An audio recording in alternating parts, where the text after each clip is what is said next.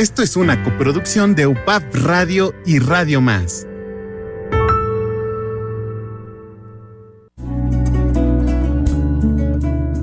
Las plantas y los seres humanos estamos relacionados y nos hace recordar la importancia de la conservación de los recursos naturales. UPAP Radio en colaboración con Radio Más presentan a Dalila Callejas y Norma Corona en Voces del Jardín. Comenzamos. Comenzamos. Soy por mis miedos, soy la maleza que crece y la flor, la flor que florece. Qué largo el camino. Se ve desde lejos el árbol caído.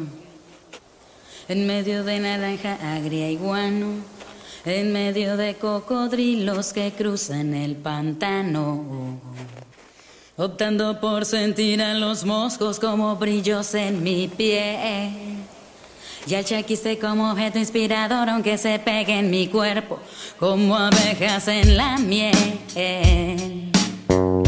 Sigo caminando, las raíces de los árboles caídos se volvieron escultura. Aquí se funden las especies tantas caricias del planeta que me dicen con voz armoniosa que soy natural y que soy la fusión entre chango y manglar. Todos cantan,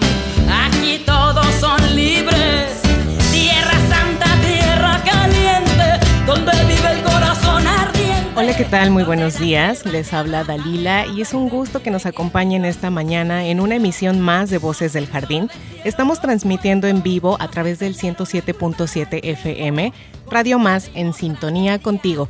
Les recuerdo que también pueden escuchar Voces del Jardín todos los lunes a las 9 de la mañana por las distintas plataformas de UPAP Radio.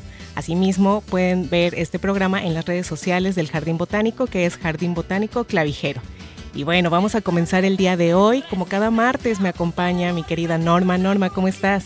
Hola Dalila, muy bien, muy contenta de estar contigo esta mañana y de la música que estamos escuchando, ¿no? Sí, está súper bonita eh, esa conexión, esa, esa conexión que nosotros podemos tener con todos los organismos con los que compartimos un espacio. Sí, a mí me llevó a la selva, a, a esos manglares, etcétera. Muy bonita canción. Así es, Norma. Y es que, bueno, en Voces del Jardín, pues siempre tratamos de hablar de, la importancia de los recursos naturales, de cómo podemos convivir con, con todos los organismos con los que estamos habitando el mismo espacio. Claro, así es. Y bueno, la diversidad de formas de vida eh, de organismos, pues son muchos, ¿no? Muchas especies están conviviendo con nosotros, algunas muy carismáticas y otras no tanto. Como en la canción que mencionaban al chaquiste, ¿no? Yo creo que a muchos no les ha de gustar convivir con ellos. No, son molestos. pero están presentes. Y Para cumplir una función. Claro. Otros organismos que no son muy, bueno, no sé, hay personas a las que les gustan mucho y a otras a las que les causan mucho temor, son las serpientes. Así es, a mí en lo particular se me hacen muy interesantes y me gustan mucho. A mí también me gustan mucho ver cómo, cómo el movimiento que realizan para poder moverse o trasladarse de un sitio a otro, las escamas, los colores que puedes encontrar y pues son animales imponentes. Sí, claro, y peligrosos algunos, ¿no? O sea, entendemos por qué a algunas personas no les gustan, pero también son organismos fascinantes. Así es, y el día de hoy queremos invitarlos a todos ustedes a que conozcan a estos organismos, a estos animales tan impresionantes, desde mi punto de vista, tan interesantes y que pues nos demos la oportunidad de acercarnos a ellos en cuanto a el conocimiento, porque a algunos no hay que acercarnos tanto. no hay que acercarse tanto, claro.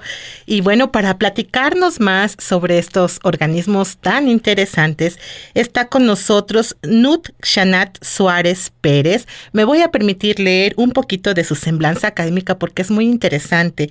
Nut es bióloga, egresada de la Facultad de Ciencias Biológicas de la Benemérita Universidad Autónoma de Puebla. Eh, hizo su licenciatura en el Laboratorio de Paleontología de esta misma universidad con serpientes. Ella eh, estudia la ecomorfología y señal filogenética en vértebras de serpientes. O sea, ella conoce a las serpientes desde muy adentro, ¿no? desde la profundidad de su ser. Así es. Eh, durante su formación universitaria obtuvo dos becas para la realización de proyectos. Estos fueron la reconstrucción de hábitos ecológicos de las serpientes mediante la filogenia y evolución de las vértebras de las serpientes desde un punto de vista paleontológico y ecológico. Ha presentado sus trabajos en congresos nacionales, cuenta con una nota publicada eh, y un artículo indexado y su línea de investigación se centra en estudios evolutivos y comparativos en osteología de serpientes. Mm, actualmente se encuentra haciendo la maestría en ciencias en el área de biodiversidad y sistemática del posgrado del Instituto de Ecología con el proyecto titulado Evolución de la forma vertebral y los hábitos locomotores de, eh, bueno, de una serpiente. Ahorita nos va a contar exactamente qué especie. Y bueno, pues el día de hoy la tenemos aquí. Eh, pues, Nut, bienvenida. Y bueno, supongo que nuestra charla pues va a ser sobre todo ese trabajo que tú realizas. Pero antes nos gustaría que nos contaras un poquito qué son las serpientes. Hola, buenos días, muchas gracias. Gracias por el, el espacio aquí. Este, pues para hablar de las serpientes, primero que nada tenemos que decir que son animales y como todos los animales merecen respeto, aunque nos den miedo. eh, como pudiéramos ver las, las serpientes, pareciera así que son muy escurridizas. Y hay gente que piensa, ¿tienen huesos? Sí tienen huesos. Entonces las serpientes son vertebrados, como nosotros los mamíferos, como las personas, como los gatos, los perros, eh, las aves que vemos. Eh, entonces las serpientes son vertebrados. Eh, también es un gran grupo, son reptiles, igual que las lagartijas, igual que las tortugas, los cocodrilos, este, pero las serpientes tienen una particular, particularidad muy interesante, que es que no tienen patas. Claro. Entonces, este, las personas, o sea, siempre tienen como una mala impresión sobre las serpientes, precisamente porque andan como que arrastrándose en el suelo.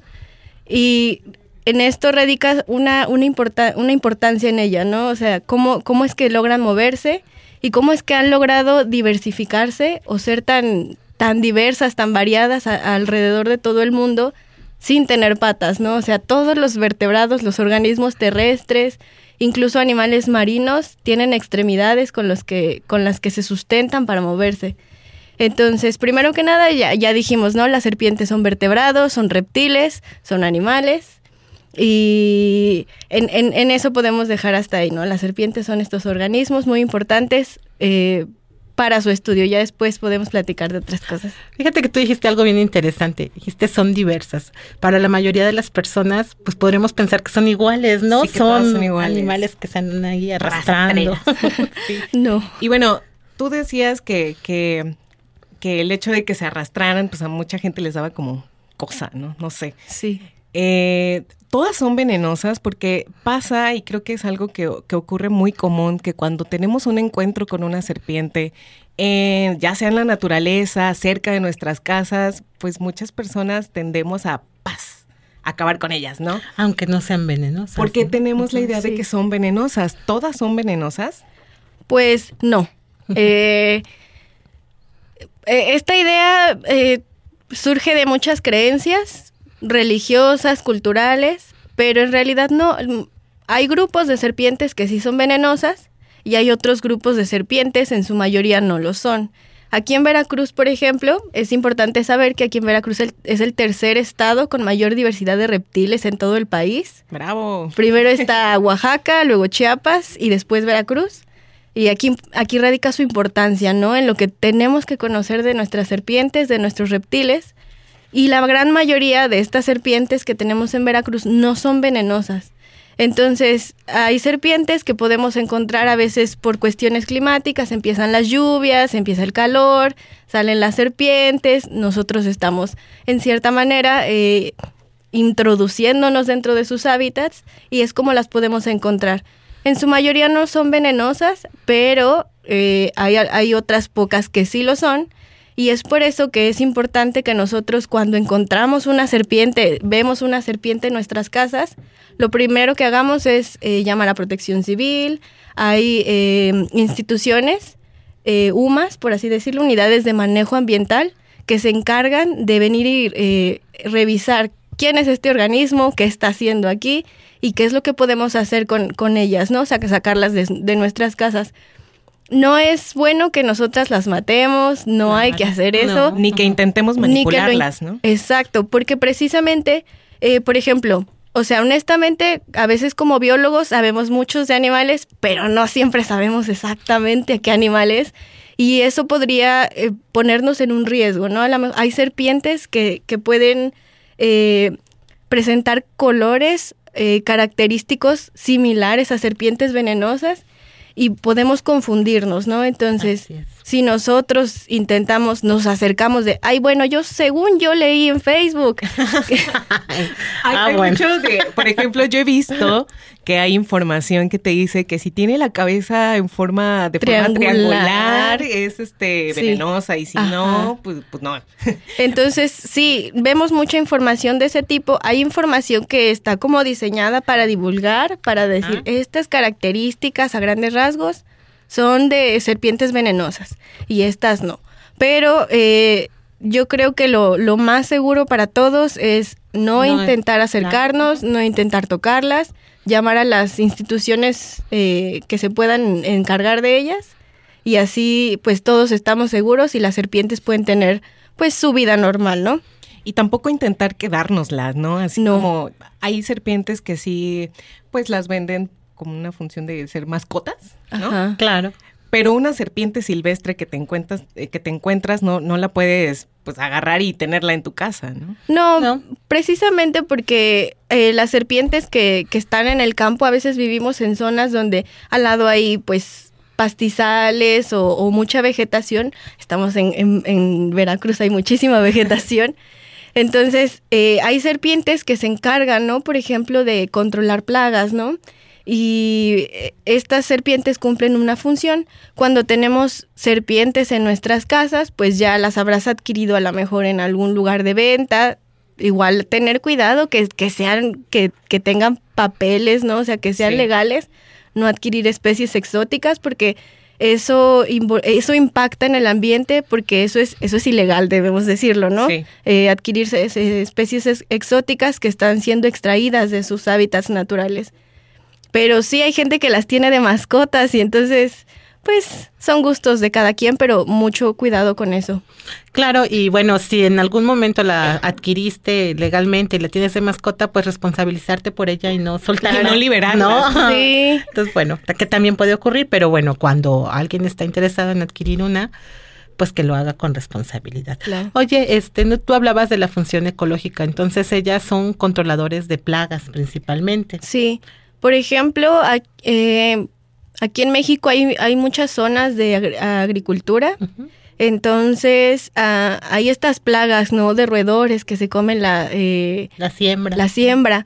Lo que hacen las serpientes, y especialmente algunas especies de serpientes eh, colúbridos, que, son, que no son venenosas, eh, hay que aclarar, lo que hacen es eh, controlar las poblaciones, ¿no? De, estas, de estos animalitos que se comen las siembras, y así es como podemos mantener un equilibrio, ¿no? No nada más en, en las zonas de cultivo, sino en, todo el, en todo el ambiente, en todas las zonas, ¿no? Es importante que no estemos eh, matando así porque las vemos feo o porque se metieron en nuestro cultivo o porque se nos cruzó cuando andábamos eh, caminando en el, en el monte y, y ya nos dio miedo, pues eso es importante. Oye, y bueno, a veces yo he escuchado que dicen, ay, me picó una víbora o me mordió la serpiente. este, ¿qué hacen? ¿Muerden? ¿Pican? ¿Cuáles son las serpientes? ¿Cuáles son las víboras? ¿Cuáles son las culebras? ¿Es Ya. lo mismo? No, el, el término correcto sería morder, Ajá. porque pues las serpientes tienen boca. Nosotros también tienen ujú, boca, tenemos mandíbula, tenemos dientes. Entonces nosotros mordemos, las serpientes también muerden. Eh, los organismos que pican son pues los que tienen como una protuberancia adaptada para eso, pues los mosquitos, ¿no? Las abejas, es- este tipo de organismos. Las serpientes muerden. Y lo que preguntaba eh, Norma sobre víbora, serpiente, eh, Ajá, sí, Culebra. culebra. Ajá. Sí, justamente en realidad el término es, es, es que todos, todas son serpientes. Las serpientes son un grupo muy grande que, in- que incluye, ahora sí, en términos muy generales, a las víboras y a las culebras, ¿no? Entonces, todas son serpientes. ¿Cuál es la diferencia entre víboras y culebras? Las víboras son eh, de una familia, específicamente la familia Viperidae. Los vipéridos son serpientes venenosas. Eh, estas se caracterizan por eh, tener como patrones, a veces como zigzag en, en su coloración. En estas encontramos a las serpientes de cascabel, por ejemplo, que conocemos muy bien, a las nauyacas. Y las culebras son precisamente serpientes no venenosas, ¿no? Y las, y las culebras pertenecen a la familia Colúbride. Es una familia muy diversa en todo el mundo, especialmente aquí en México. Tiene muchísimas especies y no, no todas son venenosas. Hay algunas que sí son potencialmente venenosas, pero no todas lo son. Ay, bueno, muy Ese es Todos los días se aprende algo. Así es. Y bueno, yo quiero invitar a, a nuestra audiencia que nos mande mensaje al 2288 42 3507 y que nos cuenten. ¿A ustedes les gustan las serpientes? ¿Con qué serpientes han tenido encuentros en sus eh, que se hayan eh, pues topado en su en sus patios, en sus jardines, en alguna caminata que hayan realizado? ¿Cómo ha sido? ¿Les gustan? ¿Cuál es su favorita? Cuéntenos. Aquí los vamos a estar leyendo al 2288 42 3507. Y bueno, Nut, tú nos contabas eh, en un inicio que una de las características eh, de las serpientes era que carecían de extremidades. ¿Cómo ocurre la locomoción en estos animales?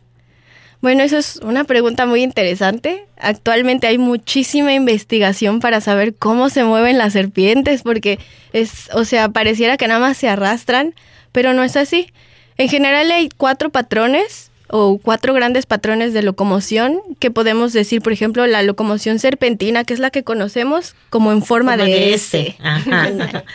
Así. Y hay otra que se, es la locomoción rectilínea, que pareciera que andan como gusanitos, como las orugas. Como los medidores. Ajá, que andan así, de arriba para abajo. Y eso ocurre en serpientes muy grandes. Precisamente porque el cuerpo es más grande, la, la musculatura permite que se puedan desplazar de esa manera. Esto ocurre como, ¿han visto las anacondas? Ajá. Se mueven así, no andan como serpenteando, Serpenteando. andan así como oruguitas más o menos. La, la musculatura es más fuerte, permite que pase eso. Otra es eh, la locomoción lateral. Hay unas serpientes muy, muy, muy bonitas en, en los desiertos que se mueven de manera lateral. Esta es una estrategia porque en los desiertos hace mucho calor.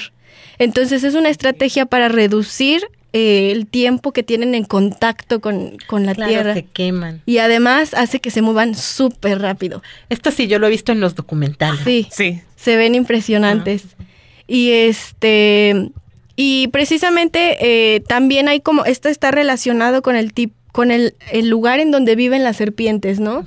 También hay serpientes, eh, algo muy interesante es hay serpientes marinas, ¿no? O sea, se imaginaban que habían serpientes marinas No, solo la de los cuentos, ¿no? y pueden, o sea, ellas pueden nadar, ¿no? Entonces están adaptadas. Tienen Tien- como aleta. No. O sea, se, su- se sumergen. se sumergen y tienen una colita planada como una aleta Ah, que les permite así nadar súper rápidas. Sí, si las ven en el mar son comunes en el Pacífico, aquí en las playas, pero si las ven no las toquen son venenosas. Cuidado. Oh. Pero son muy, muy, muy bonitas. Este, también hay serpientes arborícolas, esas sí las, las hemos visto en los árboles. Ese es otro tipo de, de hábitat, ¿no? Y de relacionado con la locomoción, cómo es que pueden escalar rocas y árboles. Sí, si no tienen extremidades, ¿no? Toda la fuerza que implica realizar esos Sí, movimientos. ¿no? Sí. Y hay otras serpientes, ¿no? Unas que se eh, Sí, eh, viven enterradas. ¿no? Fosor- la- las llamamos fosoriales. Eh, de hecho, estas son las menos conocidas. Son unas serpientes muy pequeñas, parecerían gusanitos. Ni siquiera les puedes ver los ojos o las escamas. Miden a lo mejor unos 10 centímetros a lo mucho. Viven enterradas en el suelo y pues con ayuda de la cabeza es como pueden estar excavando. O sea, no, no excavan como los, los topos que con las manos o esto es con la cabeza. Tienen que, que impulsarse con toda la columna para poder excavar en el suelo. Ay, pues muy interesante. Yo no me había imaginado que había tanta diversidad. Yo tampoco. Bueno, Nut, cuéntanos entonces, ¿qué estás desarrollando en tu proyecto de investigación? Bueno, pues eh, mi proyecto de investigación es acerca de cómo ha cambiado eh, las vértebras. Como sabemos, la, eh, nosotros como vertebrados o como organismos nos movemos, ¿no? Gracias a nuestras extremidades y a la columna vertebral. Las serpientes no tienen extremidades, entonces dependen totalmente de la columna vertebral para movilizarse. Pero también lo que me gusta mucho a mí es la evolución, ¿no? Entonces saber cómo ha cambiado la, la locomoción a través de toda, de toda su historia evolutiva, ¿no? Entonces, sí, antes a lo mejor eran, eh, tenían menos estructuras o más estructuras, cómo perdieron las extremidades. Ay, qué Y interesante. eso cómo se ha visto eh, involucrado en, en, en los lugares en donde viven, ¿no? Ajá. En realidad eso es lo que yo hago. eh, se hace, pues, son análisis morfométricos, se hacen en la computadora, hay, hay este, también, pues, con fotografías, eh, con visitas en las colecciones de diferentes eh, instituciones que tienen organismos resguardados. Y pues así el proyecto. Bueno, ¿y con qué especie o especies de serpientes trabajas? Eh, como mi trabajo es evolutivo, yo trabajo eh, una superfamilia, la superfamilia Xenofidia. Incluye pues prácticamente todas las serpientes que conocemos, excepto las serpientes fosoriales, que serían los escolecofidios, son serpientes ciegas, y boas y pitones, ¿no? Que son las grandes boas arborícolas. Eh, el grupo que yo trabajo es, es, es Xenofidia, incluye a las, a las víboras, a, la- a los colúbridos, natrícinos, dipsádidos y elápidos, que también son serpientes marinas. Oye, pues su, súper trabajo, ¿no? ¿Y cómo le haces? Esto es un análisis evolutivo. Entonces, debe haber una temporalidad en los individuos o en las vértebras que tú revisas, de, de cuándo a cuándo estás analizando. Sí, este, lo que se hace es como, pues nosotros no podemos eh, ir al pasado y ver y ver todo cómo ha pas- cómo han sucedido estos cambios. Utilizamos algo eh, que en biología conocemos como filogenia, ¿no? Una filogenia es un trabajo que se hace eh, con muchos organismos, es un trabajo muy muy fuerte de las personas, los sistemáticos que son los que hacen estos trabajos. Y una filogenia es como un marco, un referente de la historia, ¿no? O sea, del tiempo en el que han sucedido estos cambios. Lo que hacemos es utilizar esa filogenia como una base temporal, como una base de tiempo que nos ayuda a ir midiendo estos cambios que observamos en los organismos actuales. Y es como vamos haciendo inferencias a través de todo el tiempo evolutivo. Ay, ya, pues suena un trabajo pesado, pero muy bonito. Es bonito, sí. ¿Y tienes ya algunos resultados preliminares o estás en eso? Como cuál va a ser tu, Sí, tu objetivo? Pues, por ejemplo, ahorita lo que sabemos es que las, las serpientes, las vértebras han sido como muy generalistas, tienen una morfología un tanto como conservada que les permite explotar muchísimos, muchísimos ambientes, ¿no? O sea, por ejemplo, entre más te especializas como organismo, pues tienes menos capacidad de estar en, en diferentes ambientes, tienes que estar nada más restringido a uno. Lo que han logrado las serpientes es generalizar, ¿no? Sus morfologías eh, para poder estar en diferentes ambientes, pues sabemos las serpientes las encontramos en todos lados, ¿no? O sea, casi Sí. en todo el mundo. Eso es lo que las ha hecho tan exitosas. Y también es que, este, sí, la, la, este, los tipos de hábitats en los que se encuentran también eh, se, han- se influyen, ¿no? En, en la locomoción de las serpientes. Ay, no, pues es que sí es un tema que se ve que te apasiona y de verdad que eso lo estás transmitiendo a todos los que te estamos escuchando el día de hoy. Y creo que buenos mensajes van a llegar para toda nuestra audiencia. Sí, así es. Eh, bueno, ya una pregunta más eh, para Nut. ¿Qué reto ha significado para ti el estudiar eh, estas serpientes y estas temáticas? ¿Es fácil? Bueno, es que si ustedes vieran a Nut, es una chica muy dulce que tú nunca imaginarías que está estudiando serpientes y que le interesan estas cosas, ¿no? Pero bueno, ¿cuál ha sido tu mayor reto para el desarrollo de tus estudios? Uy, pues yo creo que hay que aprender mucho, hay que leer mucho, hay que dedicarle mucho tiempo, pero es algo que gratifica demasiado, ¿no? Entonces, el mayor reto tal vez eh, sea como también yo eh, también les he tenido como miedo, ¿no? Así como de, ay, veo una serpiente y me da miedo. Pero también es como que, a ver, no me va a pasar nada, tampoco las, las ando agarrando ni, ni, ni manipulando. Este, en realidad, ese sería uno de los retos. Otro sería como el tiempo que hay que dedicarle, ¿no? A todo esto, al aprendizaje en la computadora, este, también a la lectura, que creo que, que es, es, muy importante, ¿no? A las personas que, que, les guste la ciencia y que se quieran dedicar a la ciencia, este, deben dedicar mucho tiempo, pero no es como, ay, qué feo, sino como que aprendes mucho, ¿no? Y cuando te das cuenta, ay, ya se te pasó el tiempo, ya, ya la ciencia es divertida. Sí. es Sí. apasionante, ¿no? Es apasionante y yo creo que son más las satisfacciones que, que uno tiene al enfrentar estos retos, ¿no? Sí. Y bueno, tenemos aquí mensajes. Mira, la audiencia ha respondido muy bien. Dice, los voy a leer. Ok. Dice, muy buen día, muy interesante el tema de hoy de Voces del Jardín. En mi caso me he encontrado con falsas coralillo y los bejuquillos y en ambas ocasiones me han mordido. Qué mala suerte. Lo que puedo decir es que sus dientes están afiladísimos.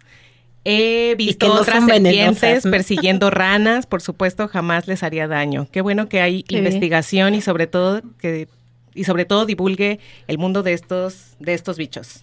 Otros dicen saludos desde Jico, muchas felicidades al programa, muy interesante. Saludos a la invitada y conductoras. También nos felicitan al programa y, al- y a la invitada de manera personal. A mí no me gustan mucho las serpientes. ¿Cómo identifico a una coralillo falsa de una sí venenosa? Saludos desde Jalapa. Es una interesante Qué buena pregunta. Y bueno, aquí tengo un mensaje de parte de Freddy que dice que además de tener cuidado con la información que hay en, hay en Internet, eh, la falsa identificación de serpientes venenosas y no venenosas. O sea, me imagino que el mensaje va hacia que tengamos eh, un análisis crítico de lo que estamos eh, Leyendo. leyendo en Internet. Se también creo en la importancia de educar e informar de manera adecuada para crear conciencia en la población y evitar satanizar a las serpientes. Tengo seis serpientes y he aprendido mucho de ellas. Además, las personas cercanas a mí también aprenden sobre ellas. Saludos a Freddy. Qué padre. Saludos. Y bueno, esta pregunta de cómo identificar a una coralillo falsa de una verdadera es como que una pregunta muy común, ¿no? Sí. Uf, sí, buena pregunta. Eh, en realidad, en realidad la identificación de serpientes se basa siempre como en conteo de escamas. Entonces, eh, he aquí el problema, ¿no? Si vemos, generalmente las coralillos son serpientes muy pequeñas, es muy difícil que, que se te crucen a menos que estés en el monte, pero si se llegan a meter a tu casa, este, lo que yo recomendaría es no intentes identificarla. Cualquiera que sea. Sí. Falsa o no falsa, mejor Sí. ahí. Respeto. Estoy de acuerdo, Sí. estoy de acuerdo. Yo creo que puede investigar en internet, revisarse. Hay cosas que se llaman claves dicotómicas que nos ayudan a identificar, a contar, pero no lo uses si tienes unas, una se- posible coralillo en tu casa. No lo intentes en casa. Así es, o también hay este, aplicaciones como Naturalista, Ah, que, sí. que pues es una plataforma de ciencia ciudadana a la que cualquiera de nosotros, que cualquiera de nosotros puede utilizar, en donde con el hecho de tomarle una foto a lo que estemos observando y que querramos saber de qué animal se trata, bueno, ahí hay especialistas que están al pendiente de las fotos que se suben en la aplicación, que nos orientan y nos dan eh, pues más datos sobre la especie de que se trata, ¿no? Así es. Y bueno, pues eh, digamos que el tema daría para más, pero bueno, eh, estamos llegando al fin de esta entrevista y no resta pues más que agradecerte que hayas compartido tu información con nosotros. Ya sabes que Voces del Jardín pues es un espacio para divulgar, entonces cuando nos quieras venir a platicar más sobre serpientes, nosotros vamos a estar encantadas. Perfecto. Muchas gracias por la invitación. Muchas gracias por el espacio. Y pues que tengan un buen día todos. Muchas gracias, Nut. Y bueno, nosotros los invitamos a que nos sigan acompañando en Voces del Jardín. Vamos a un corte y regresamos. Sueño con serpientes, con serpientes de mar, con cierto mar hay de serpientes, sueño yo. Largas, transparentes, y en sus barrigas llevan lo que puedan arrebatarle al amor.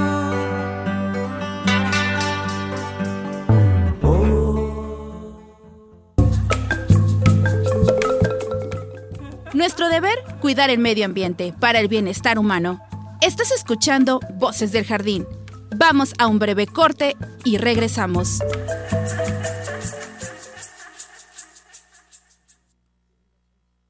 Traigo el olor a mi gente del limón y de azar.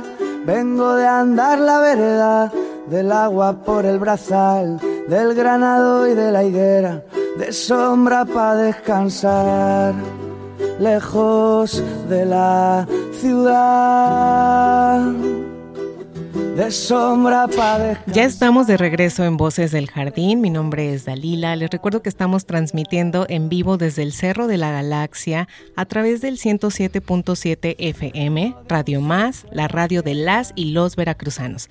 Y bueno, hemos estado platicando sobre unos animales asombrosos, interesantes, muy bonitos que son las serpientes. Y vamos a continuar en, en esa sintonía eh, les recuerdo que pueden escribirnos al 2288 423507. Vamos a estar leyendo los mensajes que nos envíen. Y bueno, es momento de pasar a nuestra siguiente sección, habitantes del jardín.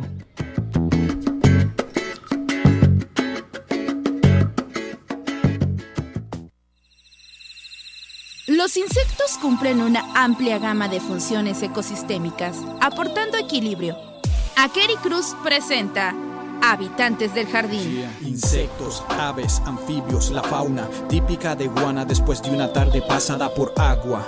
El sol huye, ahora es la noche la que manda. Soy preso de la oscuridad.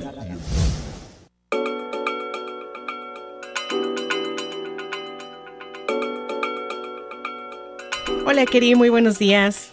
Hola, Dalila, buenos días. Cuéntanos, Hoy vamos a hablar sobre la serpiente terciopelo. ¿Quién es esa serpiente? Bueno, pues eh, continuando con la temática de serpientes, se me ocurrió que era un interesante animal eh, para este Día de Habitantes del Jardín. Eh, la serpiente terciopelo, también que pertenece a un grupo de las nauyacas, son conocidas como nauyacas, pero específicamente la que hablaremos el día de hoy tiene el nombre común de serpiente de terciopelo. la especie es Bodrops asper. ¿Es una serpiente venenosa? Es una serpiente considerablemente venenosa. Eh, también bueno, tiene un poco de fama de ser, eh, le nerviosa o agresiva, porque sí es fácil que, que responda de una manera fuerte. Entonces, pues sí es una serpiente venenosa y, digamos, un poco peligrosa. ¿En dónde habita?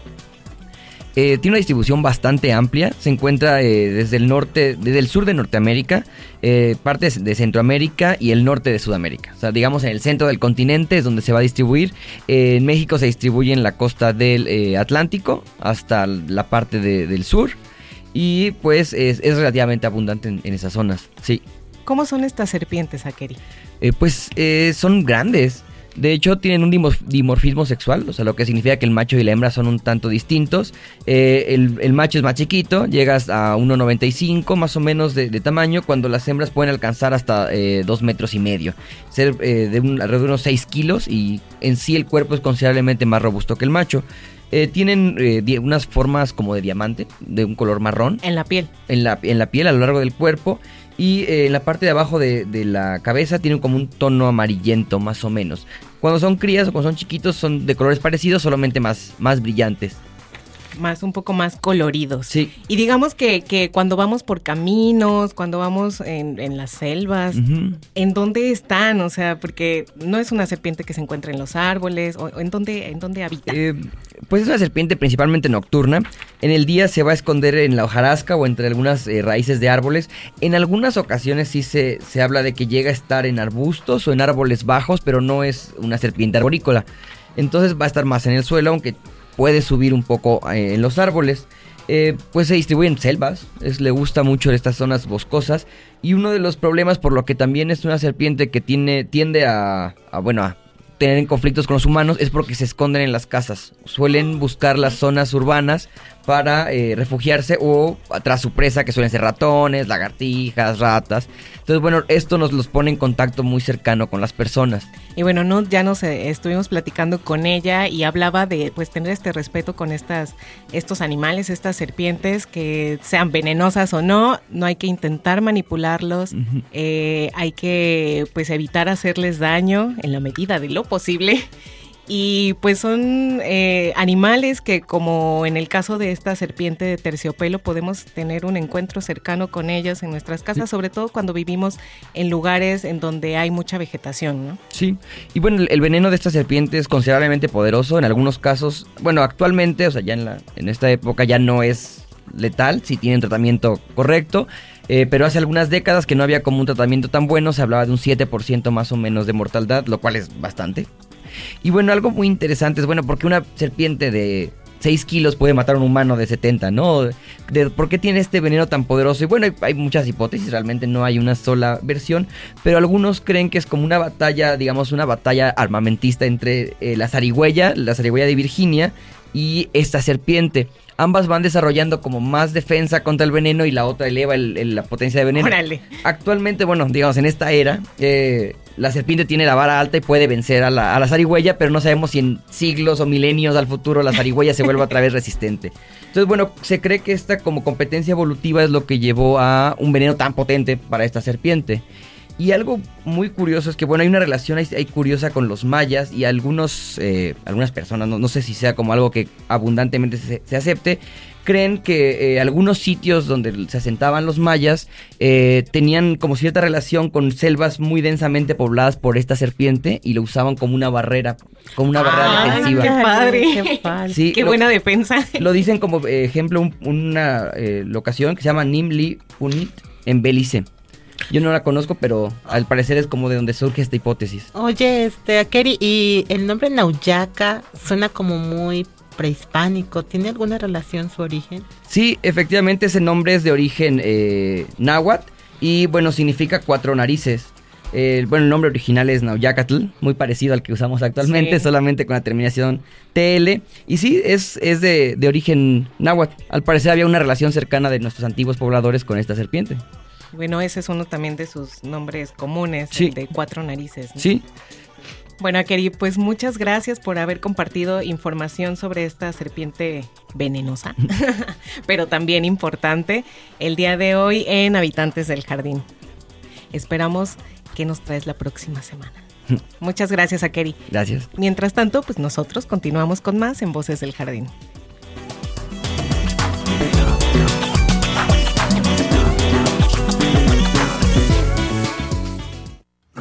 Rompo mis cerrojos, quiebro mi armadura, abrazo mis miedos.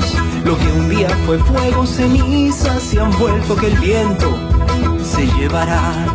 Benditas las Ya comienza Acciones de Cambio.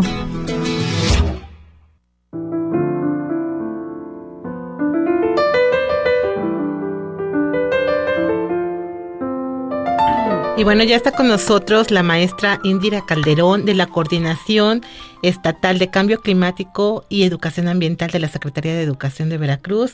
Buenos días, Indira, ¿cómo estás? Hola, Viola, buenos días. Muy bien, aquí andamos. ¿Y ustedes qué tal? También aquí, eh, bueno, esperando que hoy compartas con nosotros esas acciones de cambio que están realizando desde la coordinación. Claro que sí, nosotros siempre activos, ya saben. Bueno, eh, lo más reciente que, que hemos hecho en cuanto a acciones de cambio, se tuvo una macroferia infantil de salud en Pánuco, en el municipio de Pánuco. Fue de cinco días. Este, la verdad es que fueron actividades muy extenuantes porque era desde las 9 de la mañana hasta como por las 5 de la tarde. Se recibieron eh, niños de preescolar, primaria y educación especial. Aquí buscamos la inclusión dentro de lo que es el medio ambiente. No descartamos a nadie. Aquí apoyamos a todos. Este, tuvimos, la verdad es que fueron actividades muy padres donde se habló sobre la conservación del cofre de perote, donde se habló del cuidado del medio ambiente, del cuidado del agua, porque es importante. Y tuvimos una presencia eh, dentro del stand de 300, más de 300 niños y en general creo que fueron más de mil niños. En todos. Eran diferentes stands. Oye, Indira, y bueno, ¿qué les dieron? ¿Talleres o solo información? Y, y este, bueno, las escuelas, ¿cómo fueron convocadas para participar en esa feria? Bueno, eh, sí fueron diferentes este, talleres, se les dieron charlas, se les dieron talleres. Este, inclusive dentro de, de algunos están, les daban lo que, es- lo que estaban haciendo, lo que producían. En nuestro caso se llevaron una plantita, les damos para que siembren una semillita, se llevan la plantita y todos, ellos emocionados porque ellos hacen todo el proceso. Y este, y bueno, dentro de estos talleres se trabajaron con cinco organizaciones diferentes, que fue el DIF municipal de Pánuco, Protección Civil, Protección del Medio Ambiente del, del Estado, eh, lo que fue CAEP, la Comisión de Agua, y la de Seguridad Pública. Ok. Eh, es- nos comentas que fue un e- evento en donde estuvieron participando diferentes niveles de educación básica. ¿Y se repite? ¿Se va a repetir en algunos otros municipios? Sí, de hecho se ha estado trabajando durante todo el año esta, estas macroferias. Este, anterior a estas estuvo en Tuxpan, eh, se- ya se tuvo aquí en Jalapa. Es por parte del gobierno, junto con la Secretaría de Educación, son los que este, buscan una manera de llegar aún más a los niños con estos talleres y con estas charlas. Sobre desde, bueno, como decimos, seguridad pública, desde no atender llamadas de extraños, no te vayas con extraños, no aceptes cosas de gente que no conoces, hasta educación ambiental, que es nosotros, de cómo cuidar y proteger el medio ambiente desde niños. Ah, Pues me parece muy interesante el que en esos espacios se pueda convocar a diferentes instituciones y que juntos aporten elementos para una mejor calidad y edu- eh, educación en, en los niños, ¿no? Así es.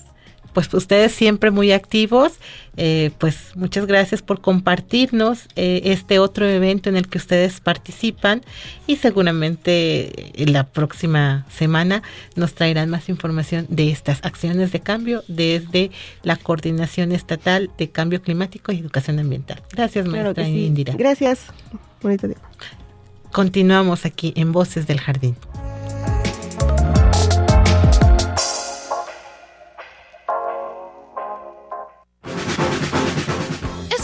De escuchar a Phil Brustad.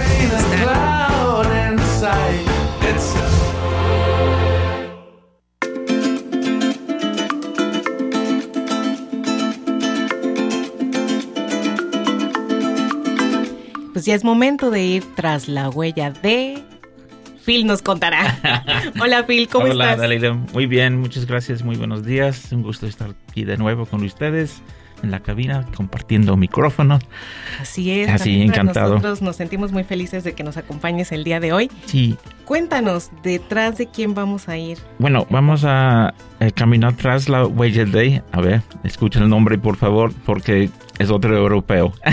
Tú siempre pones nombres, personajes con nombres como si fueran trabalenguas. Sí, pues aquí va. Leopold Joseph Franz Johann Fitzinger. Ok. Bueno, Este fue un zoólogo austriaco. Este nació eh, en Viena el 13 de abril de 1802 y bueno, porque pues, vamos a caminar tras la huella de él. Él fue que eh, publicó el nombre genérico en 1843 del género de serpientes Lampropeltis que incluyen los este falso coralillo y este entonces hay entre otras cosas no fue una de sus contribuciones a esa ciencia. Entonces bueno vamos a conocer un poco sobre él. Este vamos. Este pues fue apasionado de la historia natural y particularmente de las plantas desde su juventud. Se hizo aprendiz de una farmacéutica a la edad de 14 años. Comenzó a frecuentar la Universidad de Viena donde siguió los cursos de botánica eh, de Nicolas Joseph von Jacquin, otro famosísimo botánico, que en otro día voy a platicar sobre él. Este se convirtió en asistente del Museo de Historia Natural de Viena y este mm, también este mm, a ver, este en reconocimiento de sus trabajos eh, obtiene el título de doctor honorario de la Universidad de Königsberg y de la Universidad de Halle. Eh, deja el museo este, donde había trabajado muchos años eh, 27 años. En 1861 dirige durante unos años los zoológicos de Múnich y de Budapest. Eh, trabajó con un amplio espectro de animales. Eh, publicó una nueva clasificación de reptiles eh, en 1826 eh, y en 1843 eh, publicó Sistema Reptilium que cubre de hecho solo los geckos, los camaleones y las iguanas. Y después publicó un atlas mundial de los reptiles y los anfibios que gozó de gran popularidad y que incluía 108 grabados espléndidos. Wow. Así dice. Este, lo importante de su obra es reconocido por este, numerosas sociedades científicas de todo el mundo y que le otorgan el título de miembro honorario. Estuvo influido por filósofos naturalistas como Lorenz Oken, Johann Baptist von Spix, etc. y persuadido de que la diversidad de los organismos se ajusta a un orden preestablecido que se repite invariablemente. Para Fitzinger, los números 3 y 5 deben encontrarse en la organización de la clasificación, por lo que él organiza sus categorías de forma que se ajusten a este esquema. Es por este motivo por el que se opone las ideas desarrolladas por Charles Darwin. A pesar de este aspecto muy artificial, numerosos géneros y especies catalogadas por él todavía se conservan en la actualidad. Este, él finalmente falleció el 20 de septiembre de 1884, pero otro tipo que dejó una huella imborrable en la ciencia, la cual va siguiendo la maestra Newt este, también va a dejar sus huellas eh, también en esa ciencia de las serpientes, porque yo me encantan las serpientes y ahora más por la plática con la maestra Newt. Entonces, pues ahí, ahí va, ¿no? Formando parte de la, la historia. Sí, claro. Pues otro apasionado de las serpientes y seguramente gracias a, a todo lo que él colectó, pues se pueden desarrollar estudios, eh, colectó y registró eh, estudios como los que realiza NUT. Así Sí, es. así pues es. Phil, muchas gracias Muchísimas por traer gracias. a este habitante, a este habitante del jardín, a, a este personaje. la huella del... ya se me enredaron aquí los cables. Muchas gracias, Phil. Muchas Te esperamos gracias. la próxima semana. Sí. Y bueno, nosotros hemos llegado al final de Voces del Jardín, no sin antes mencionarles que este viernes tenemos un curso en el Jardín Botánico Francisco Javier Clavijero que va a ser sobre la elaboración de un brillo labial y bálsamos eh, nutritivos en cursos eh, que, bueno, en, en el próximo año vamos a estar teniendo más, más, con mayor frecuencia. Y bueno, el día de el viernes vamos a tener este que va a ser sobre esa la elaboración de esos productos a las 4:30 de la tarde hasta las 7:30. Para mayores informes pueden escribir a la página de Facebook Jardín Botánico Clavijero. Sí, este taller forma parte de, eh, pues digamos, un jardín para la salud y la belleza. Y si dicen que lo escucharon en Voces del Jardín, obtendrán un descuento. Así es. Y bueno, recuerden que todos los martes tenemos una cita a las 11 horas a través de la frecuencia de Radio Más. Y todos los lunes a las 9 de la mañana por todas las plataformas de UPAF, los esperamos en Voces del Jardín. Que tengan un excelente día.